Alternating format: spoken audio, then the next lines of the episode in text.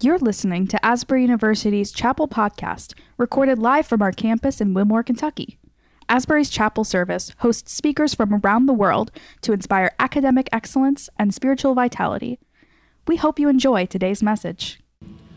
Jesus, thank you so much that there's power in your name. And Jesus, I pray over every single person in this room. I pray if anxiety is at the front door because of a test or uh, a paper that needs to be written, whether it's plans for the future, whether it's fear about what's next. Jesus, I pray that your power would made, be made perfect and cast out all anxiety and fear so that we can enter in and engage with you as we open up your word and hear from our dear friend. Uh, thank you so much for this morning. And we all said, Amen. You can take a seat. Today we have the gift of hearing from a good friend. We're in the chapel frame, which we've been, uh, this last series, we broke down each chapel frame, and we heard from Jeannie Banter on heart holiness.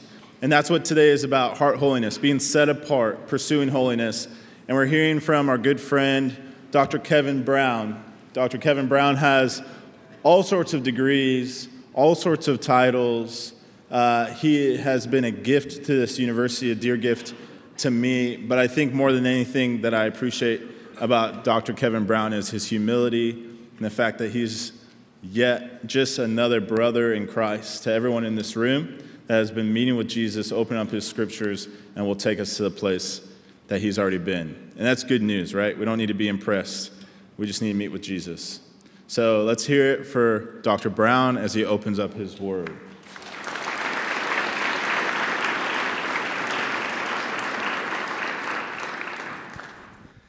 Thank you, Zach. You know, I'd say I'm the most humble person ever. I'd, is that? No, I'm, I'm kidding. Hey, uh, as I open today, um, I just wanted to, to share a few preliminary comments. I wanted to tell you, I actually don't think novelty is a virtue for chapel. I think in some settings it's, it's a virtue. But in chapel, I prioritize clarity over creativity or novelty. I think that any chapel speaker should, should come with a fresh message. It should be thoughtful, it should be relevant to the students, kind of know your audience.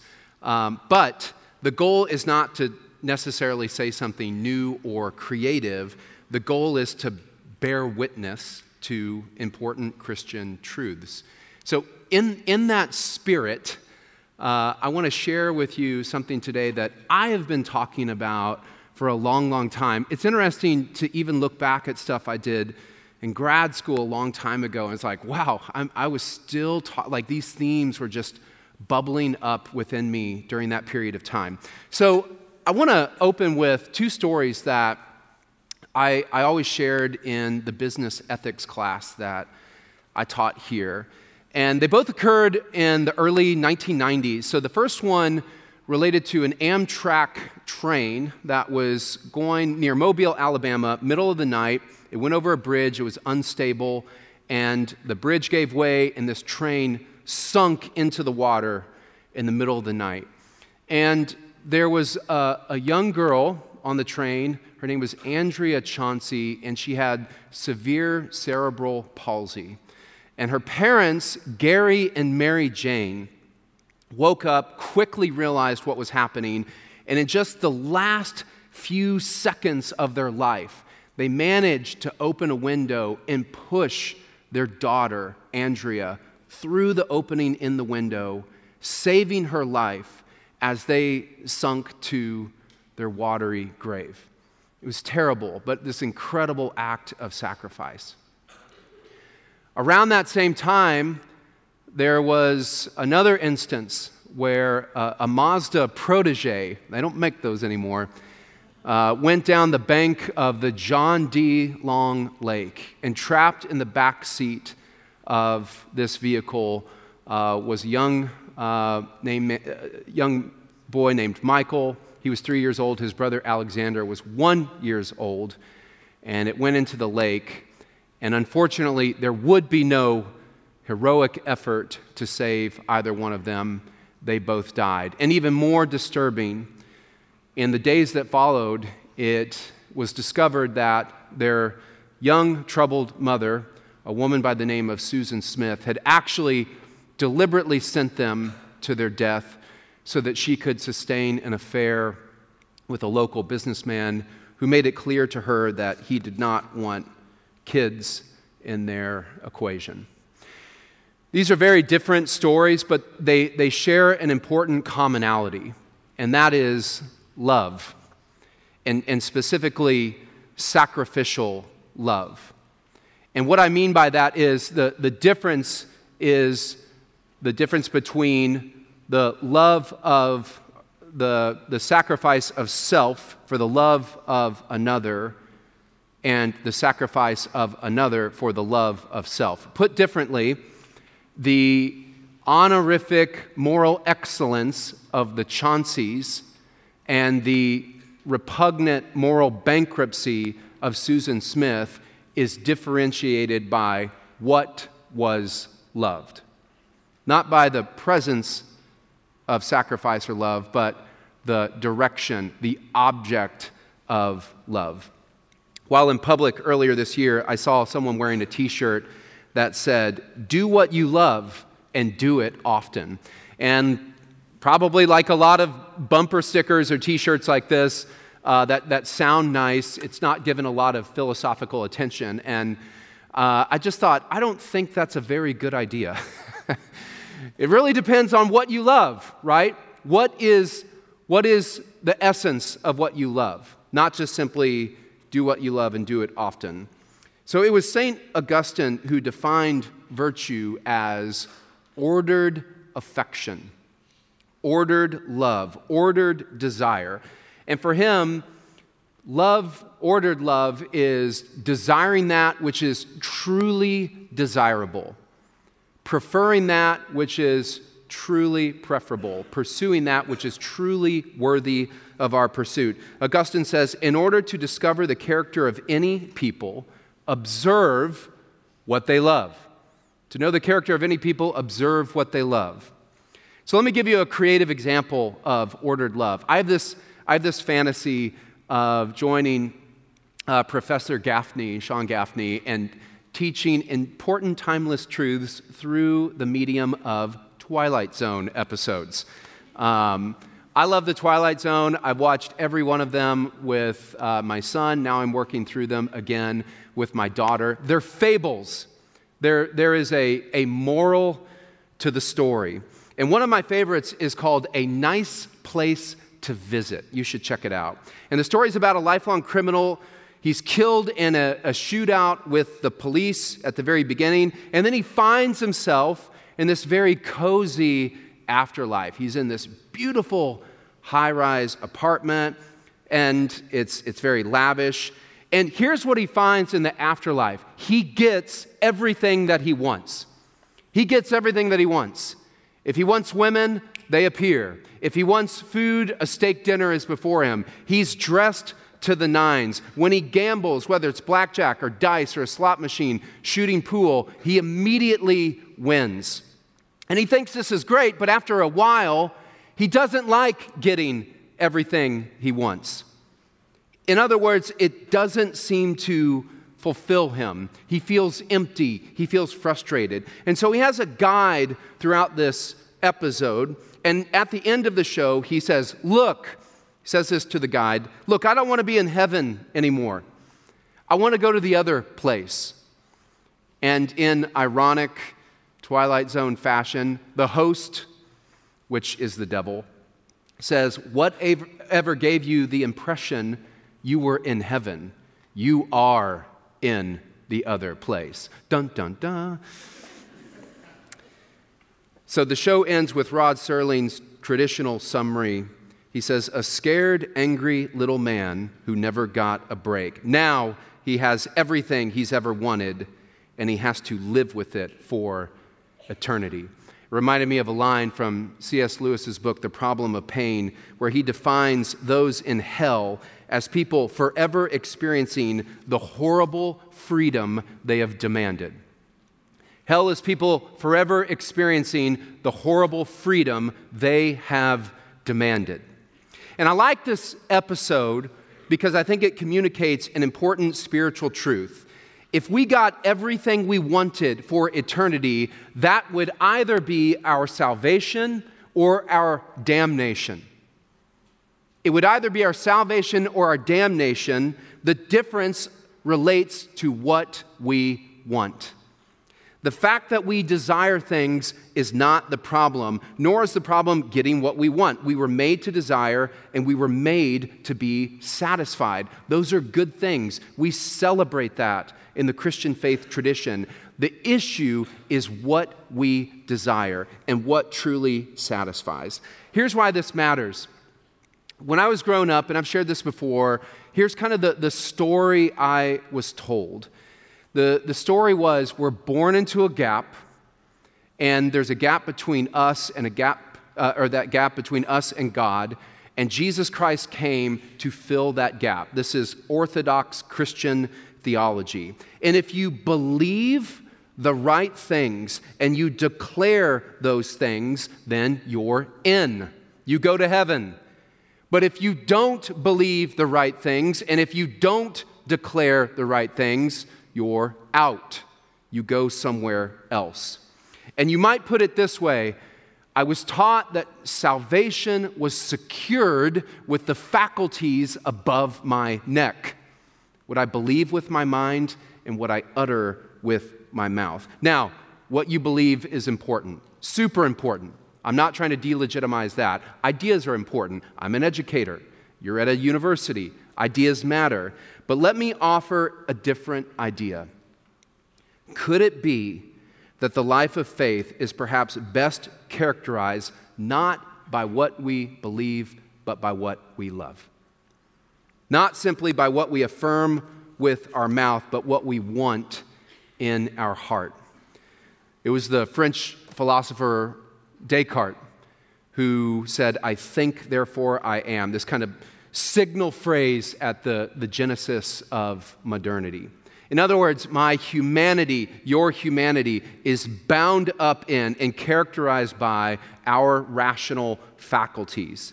And as Christians, we place a great deal of weight on rationality.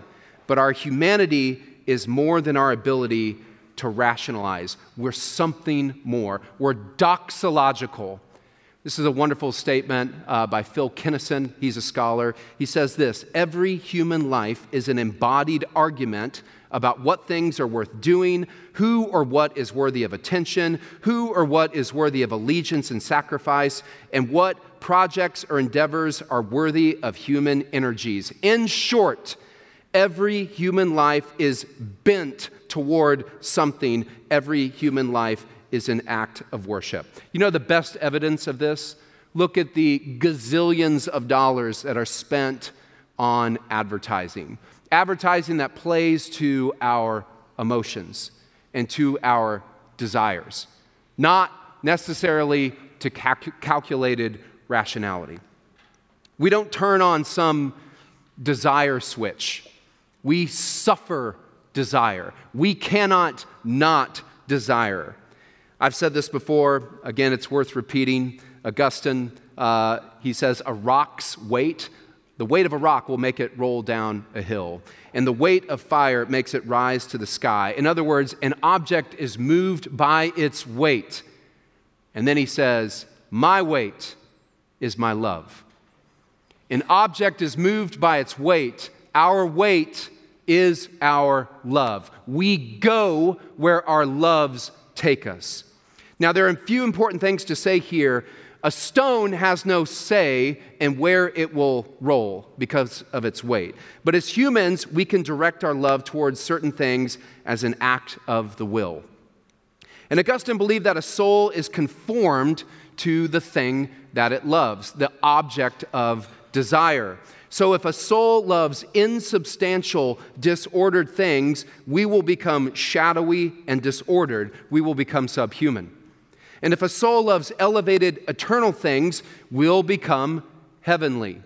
In other words, we are what we love. This is why Simone Weil says one only has the choice between God and idolatry. That's it. There's no other possibility, for the faculty of worship is in us, and it's either directed somewhere into this world or into another.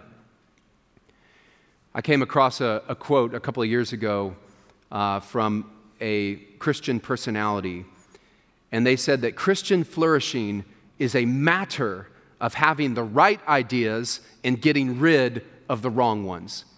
The totality of the Christian experience, they said, is a matter of having the right ideas and then getting rid of the wrong ones. And I think of James 2:19 when I read that. Remember he says, "You believe there's one God? Good. Even the demons believe that." And they shudder. You believe in God, so do demons. There's more than that. There is no faith without belief, but belief does not constitute the totality of our faith. The center of gravity for us is cardia, our heart, not simply our head. Aquinas says love is like a motion, and all motion is towards something. We're always motioning towards something. It's not simply about what we think, it's not simply about our ideas, what we know it's about what we love and what we're motioning towards. I'll never forget years ago being in the kitchen parsonage of my then girlfriend, Maria, and sitting down with her parents and asking them nervously if I could propose to their daughter. And my father in law, Hubert, said, Kevin, I want to know two things. I want to know that you love the Lord with all your heart. And I want to know that you love my daughter with all your heart. It's interesting to me that he started by asking me what I loved. So let me ask you a theological question. What if, when we encounter God, God won't simply ask us what we believe, He'll ask us what we want, He'll ask us what we desire, He'll ask us what we love. Maybe God doesn't condemn us to hell or allow us into heaven so much as He obliges our preference for one or the other. He seconds our motion. This was the profound idea in C.S. Lewis's book, The Great Divorce. Strongly encourage you to read that. The book describes a bus that traverses the expanse between hell and heaven, where the inhabitants of the former visit their loved ones in the latter. But while heaven's doors are wide open for the visitors, most opt to return to the gray town, to hell. Why do they do that? They have an opportunity to go to heaven, they'd rather return to hell. Why? And Lewis says, because they prefer hell. They desire autonomy and self righteousness. Their scorn for others, their lust, their disordered affections were not suited for a heavenly reality. So, though the invitation for heaven is available to them in this book, God ultimately obliges their preference to return to the dreary, dreary solitude that they came from. In other words, Lewis is suggesting that the doors to hell are perhaps locked from the inside. He said there are two types of people those who say to the Lord, Your will be done, and those who refuse to, and God looks at them and says, Okay, your will be done. We often think of heaven or hell as a blessing we receive or a punishment we deserve. Seldom do we think of either as a destination that we might actually preferred. That is, we will desire our way into eternity, but the nature of our eternity will be proportionate to the nature of our desires. In this way, for God to give us what we want might be his greatest gift or his harshest judgment. Uh, fascinating scene. I think I've shared this before. Uh, notes from the Tilt-A-Whirl, N.D. Wilson. He describes this dinner where some students are having dinner with their faculty, and there's an atheist student, and she has a Protestant faculty member, and she's messing with him a little bit. She said, Do you think I'm going to hell? Good dinner conversation. But she's surprised by his answer. He said, Don't you want to? He said, God is who He is. Do you want Him? I've heard before people say, How could a loving God send people to hell? Have you heard this? It's a very common refrain. I think it's a good theological question, but I think the rejoinder to that is not simply how could a loving God send people to hell? How could a loving God make people go to heaven if they don't want to be there with Him? Emily Dickinson has this line Who has not found the heaven below will fail of it above. God's residence is next to mine, His furniture is love. If we've not found the heaven below, what makes us think we will succeed in it above? So let me just end with, with two suggestions here. First, as I've stated, virtue and ordered love have, I believe, eternal implications for us. And here's another way to put it Will heaven be familiar to me based upon the affections and the inclinations that I'm drawing myself into, that I'm habituating in my day to day life today? Will heaven be familiar to me? If I have contempt for those who are around me, if, if I worship myself, if my life is oriented around idols outside of God, money, sex, prestige, power, pleasure, if I'm constantly suspicious and divisive and mistrustful, if I hoard my resources, if freedom is just simply me getting to do whatever I want, if I valorize autonomy and control, if I instrumentalize others, if I'm xenophobic, if I don't like being around every tribe and every tongue and every nation, if these practices, desires, and sensibilities are habituated and woven deeply into the fabric of my daily life, then the question of whether or not you or I get into heaven is far less relevant than the question of do we want to actually be there? That's why John Wesley said, Love accompanies us to and adorns us in eternity. Love will accompany us into eternity. It prepares us and constitutes heaven, he says. Love will accompany us to eternity. We will desire our way into eternity, but the kind of eternity we have will relate to the desires we foster today. I know what you believe. You're at Asbury. I know what you believe. What do you want? Second, ordered love has eternal implications but it has implications for the here and now. It has implications for our flourishing as persons, for satisfaction, gratification, and fulfillment for living a good life. Christianity has some really interesting history in how it thinks about and has thought about desire. So I used to teach economics here, and everyone, I would tell people, I teach economics, and they're like, what do you think the stock market's to do? I'm like, that's not what I'm talking about. Uh, I thought economics was interesting because its subject is persons. How do people make decisions under conditions of scarcity? But there are a lot of assumptions about human persons in it. And in the economics discipline, one of those assumptions is that having your preferences satisfied makes you better off. If you want to increase utility in a given arrangement, create the conditions where people can have their idiosyncratic, unique preferences satisfied. The authors Robert and Edward Skidelsky put it perfectly. I love sharing this quote with my friend Thane Ury. Economists are all for the satisfaction of desires. But as for the desires themselves, they, main, main, they remain fastidiously indifferent. They're all for the satisfaction of our desires. But as for the actual desires, they remain fastidiously indifferent. Now, much more can be said, but embedded in our modern assumptions is the notion that freedom is merely the expansion of choice, and choice creates value. Something is valuable because I choose it. I don't choose it because it's valuable, independent of my ability to choose it. Does that make sense? Today we say choice creates value. Historically, we would say choice responds to value. In his book, Tortured Wonders, Rodney Clapp writes For Christian spirituality, desire can never be considered apart from its object.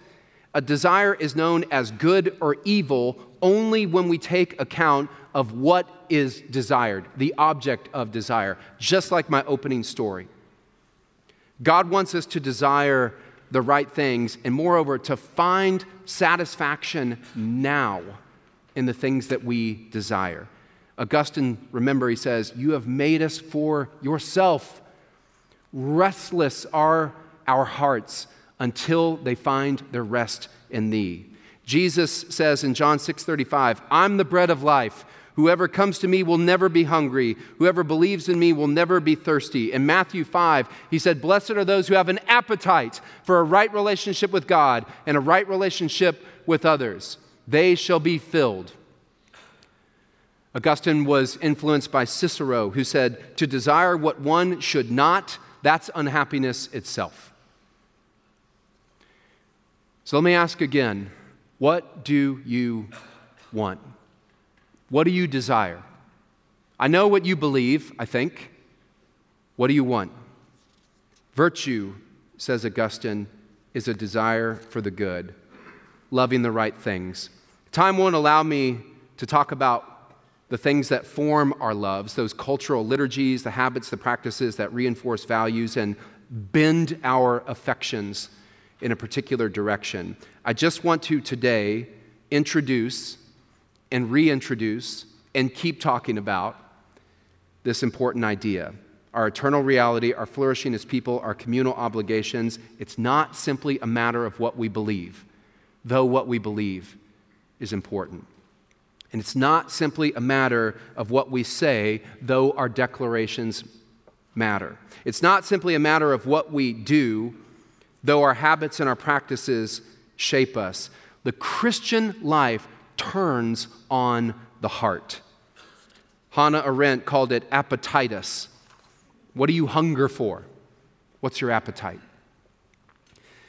In the fall of 2022, um, Pastor Steve Deneff, uh, Crouching Tiger, as he is called sometimes, he came and shared with our community. And he gave us a story of where he switched from one computer operating system to another one. And he said, everything, everything changed. The new system afforded enhanced aptitude, greater capacity, and broader freedom. And he made the connection for us. He said, the closest thing we have in Scripture to a human operating system is the heart. He challenged our community to seek the Lord and ask Him for a new heart, a new operating system, and to guard it and to grow it. And I remember just sitting over there and I was emotional because I thought, that's it. That's it. This is the message for us. Through my adult years, I've heard holiness preached and described in a variety of ways. And, and some of those messages are attractive and truthful, and they're worthy of a committed life. And some of those messages come off as punitive and cold and rigid. But that message was good news. I like to say we have an optimistic theology at this institution. And it's optimistic for our life right now. It makes a difference for our life right now. And it's optimistic for our eternity with God. What do you want? What do we want? Let's pray together. Heavenly Father, thank you for this message. It may not be the most creative message, it's been repeated before, it will be repeated again. But Lord, I pray that it is a truth that sinks deep into the fabric, deep into that subterranean soul. Lord, that it's just a part of us, it's in the water. Lord, help us with our ideas, our theology, our orthodoxy to be faithful unto you. Lord, we want to have the right ideas and organize around ideas that govern our lives in effective and faithful and truthful ways. We want to express those things. We want to practice those things. We want to have the fruit that comes from that, Lord. But Father, I pray that we would have a heart, a heart, Lord, that honors and glorifies you, a heart that is spirit filled a heart that is warm, a heart that is attractive. Lord, help us to be virtuous people, to have ordered affections, our affections around the right things, especially, Lord, when the wind blows and sometimes blows so strongly to disorder our affections, to draw us to idols, to have us motion towards shadowy things. Lord, I pray that this community would be different, not because we try hard, but because your spirit would be among us. So, God, we thank you. We thank you that you're here. We thank you that you're present. And Lord, without your presence, we're just people doing things. So please be present here. We pray these things in the powerful name of Jesus Christ. Amen.